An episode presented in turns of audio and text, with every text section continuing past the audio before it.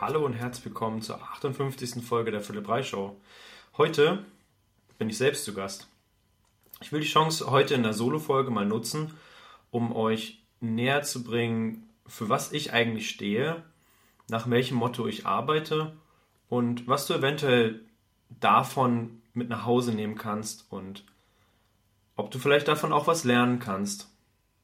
Ja, also ich gebe dir einen Einblick in mein Motto Screen to Improve und warum ich mich damals so genannt habe oder warum das sozusagen mein, mein Motto, mein Slogan ist. Screen to Improve heißt übersetzt sowas wie untersuche, um es zu verbessern. Ähm, ich würde es freier so übersetzen, du kannst nichts verbessern, was du vorher nicht gut untersuchst. Und das war immer so ein Thema für mich in der Physiotherapie, dass wir viel einfach losgearbeitet haben und ähm, einfach irgendwas gemacht haben, beziehungsweise dass sehr, sehr viel schon in der Ausbildung und auch in Fortbildung dann gefragt wurde, ja, was mache ich denn äh, bei Schulter, was mache ich bei Knie und ähm, dann kommt eben jemand rein, hat, keine Ahnung, Knieschmerzen und äh, ja, dann wird immer so ein Standardprogramm abgespult. Aber ey, nicht jedes Knie ist gleich, nicht jede Schulter ist gleich. Also es ist unmöglich, da immer das Gleiche zu machen. Und deswegen habe ich mich viel damit befasst, wie kann ich Gelenke, wie kann ich Strukturen, wie kann ich Menschen gut untersuchen, um ihnen eben bestmöglich zu helfen. Weil ein Problem setzt sich eben nicht nur zusammen aus, wie gesagt, irgendwie einer gelenkigen Blockade, sondern auch daraus, dass Menschen zum Beispiel nach einem Unfall Angst vor Bewegung haben, dass sie sozusagen eine Blockade im Kopf haben und sich schwer damit tun, wieder in die Bewegung zu kommen.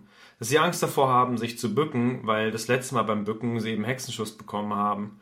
Ähm, dass es darum geht, bestimmte Muskulatur eher zu kräftigen, als sie zu stretchen, weil man eben sieht, okay, der Muskel ist eher zu schwach und deshalb tut die Schulter weh.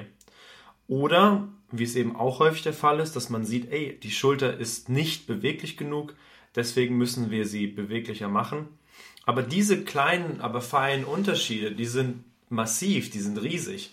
Und damit habe ich mich viel befasst. Das fand ich schon immer sehr, sehr interessant.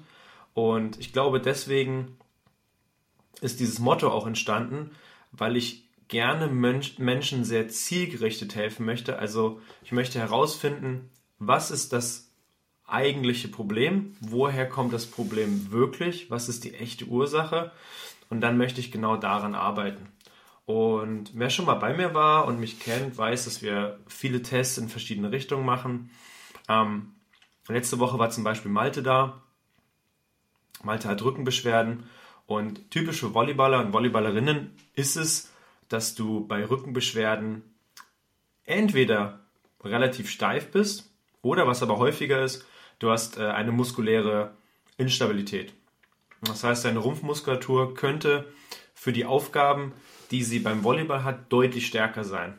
Weil wir wissen alle, Volleyball ist sehr belastend für, für den Rumpf, für Rücken und Bauch. Und deswegen haben wir bei Malte sehr viel Untersuchungen angestellt, die in Richtung muskuläre Bewegungskontrolle gehen, haben aber da nichts gefunden und haben dann eben weitergeschaut, woran könnte es noch liegen und dann war es klar, hat eine relative Steifigkeit der unteren Lendenwirbelsäule gehabt, die haben wir behoben, er konnte sich besser bewegen und wird hoffentlich ab nächster Woche wieder spielen können.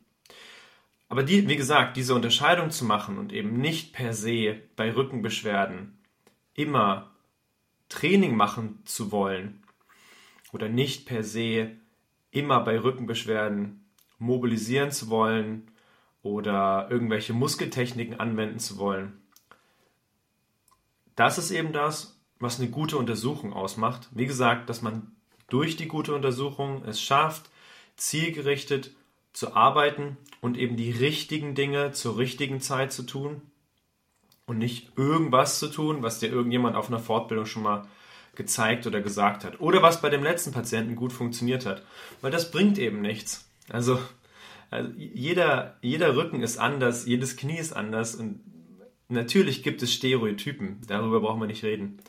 Aber es ist essentiell, Leute immer wieder aufs Neue anzuschauen, nicht voreilige Schlüsse zu ziehen, damit man, wie gesagt, die, die richtigen Dinge tut und in der richtigen Reihenfolge.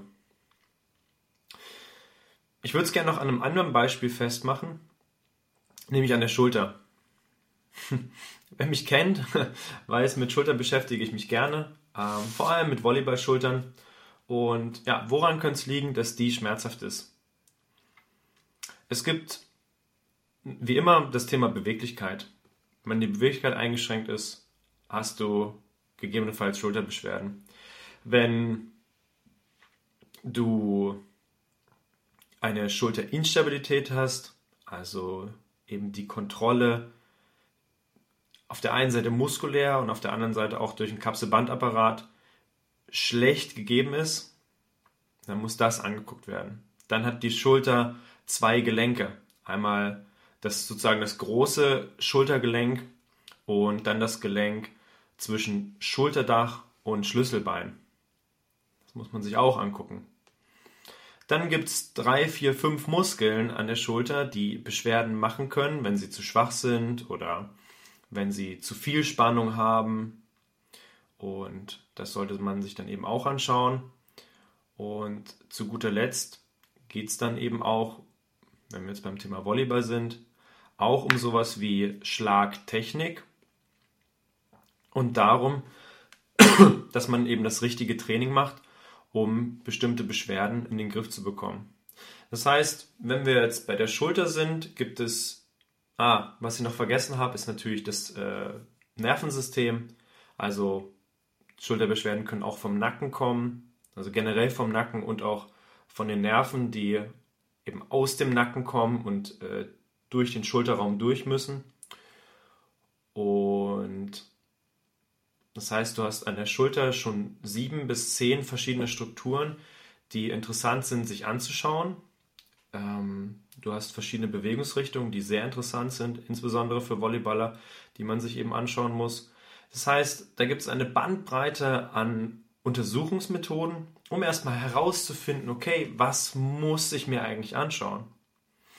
Und deswegen ist es natürlich so, dass die erste Behandlung in meiner Praxis sehr, sehr lange dauert, damit wir feststellen, welche Faktoren sorgen denn für die Schulterbeschwerden und welches sind Faktoren, die eben zu Schulterbeschwerden beitragen. Zum Beispiel eine steife Brustwirbelsäule oder eine unbewegliche Brustwirbelsäule oder zu wenig Kraft der Nackenmuskulatur oder oder oder. Da gibt es viele Zubringer noch, die dafür sorgen, dass die Schulterbeschwerden eben nicht so gut besser werden. Wenn wir das gelöst haben, also wenn wir, wenn wir diese Probleme in den Griff bekommen haben, Schrägstrich, wenn wir die Untersuchung erstmal gut durchgeführt haben, dann kann man loslegen, die Probleme in den Griff zu bekommen. Und du kannst diese Schritte nicht überspringen. Das heißt, du musst wirklich erst eine vollständige Untersuchung machen und danach kannst du auch mit wenig Behandlungszeit dafür sorgen, dass ein bestimmtes Problem besser wird. Oder du kannst zu Hause dafür sorgen, dass das Problem besser wird, weil wir zusammen herausgefunden haben, ey, woran liegt es denn wirklich? Aber, und jetzt komme ich zurück sozusagen auf meine Vergangenheit, in der physiotherapeutischen Praxis läuft es eben nicht so. Und deswegen habe ich versucht, alles anders zu machen und mache es anders momentan und bin sehr stolz darauf, dass ich diesen Weg fahre, weil es, glaube ich, zumindest im Raum Lübeck etwas Vergleichbares nicht gibt. Jetzt hoffe ich, dass anhand der Beispiele ganz gut rübergekommen ist, wie ich behandle und wie ich über bestimmte Thematiken denke und wie, wie ich wichtig finde, an Probleme heranzutreten. Und was kannst du jetzt vielleicht für dich mitnehmen? Was wäre dein persönlicher Screen-to-Improve-Ansatz? Die Antwort ist simpel. Filme dich bei bestimmten Sachen. Entweder im Gym oder beim Volleyballspielen. Stell eine Kamera auf, guck dir das danach mal an. Was sind die Probleme, die du mitbringst? In welchen Bereichen bist du schlecht? Warum verlierst du? Wenn die Antwort zum Beispiel ist, okay, ich verliere, weil ich schlecht Annahme habe, dann nimmst du dir mehrere Einheiten und nimmst nur an.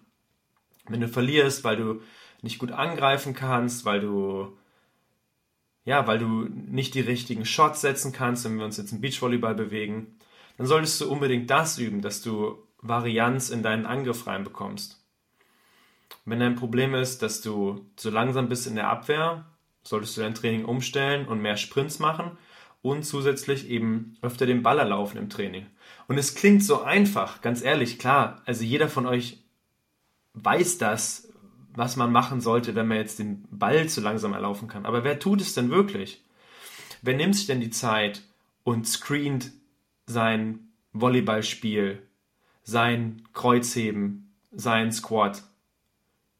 Wenige. Und trotzdem spielen wir immer wieder Volleyball und wundern uns oder gehen immer wieder ins Gym und wundern uns, warum wir nicht besser werden. Warum hat heute der Klimmzug nicht geklappt mit dem entsprechenden Gewicht? War es die Vorbereitung? War es äh, die Griffkraft? Ist es am Anfang, dass es dir sehr schwer, schwer fällt, die ersten Zentimeter zu machen? Oder ist es das Ende, dass du die Nase noch über die Stange bekommst? Wo hapert es? Und je nachdem, wo die Schwächen liegen, kannst du entsprechend Übungen machen, irgendwelche zusätzlichen Übungen, die dir dann dabei helfen, genau diese Schwachstelle in den Griff zu bekommen. Und es ist mehr wert, als man denkt, eine gute Untersuchung zu machen und auch Zeit in die Untersuchung des, in meinem Fall, des Körpers zu stecken und in deinem Fall in der Untersuchung deines eigenen Spiels. Screene dein Spiel, um es zu verbessern. Screen to improve. Und mit dem Satz sage ich schon mal wieder Tschüss. Ähm, schön, dass ihr dabei wart und nächste Folge wieder mit Gast. Lasst mich gerne mal wissen. Schreibt mir persönlich bei Instagram oder in, in diese Kommentarspalte bei Spotify von mir aus auch, ähm, wie ihr Solo-Formate findet. Soll ich es öfter machen mit kurzen Abschnitten, kurze Themen, vielleicht um die 10 Minuten? Lasst mich gerne wissen, würde mich super interessieren. Ähm, wenn mir noch nicht folgt bei Instagram, philipp-rei und habt einen schönen Tag, eine schöne Restwoche und bis bald. Das war's schon wieder mit der Folge. Ich hoffe, für dich war ein kleiner Mehrwert dabei. Wenn dir die Folge gefallen hat, dann abonniere doch gerne den YouTube-Kanal oder folge rein bei Spotify bzw. bei Instagram. Teile auch gerne den Podcast mit deinen Freunden. Das würde mich auf jeden Fall mega, mega weiterbringen. Vielen Dank dafür und bis bald.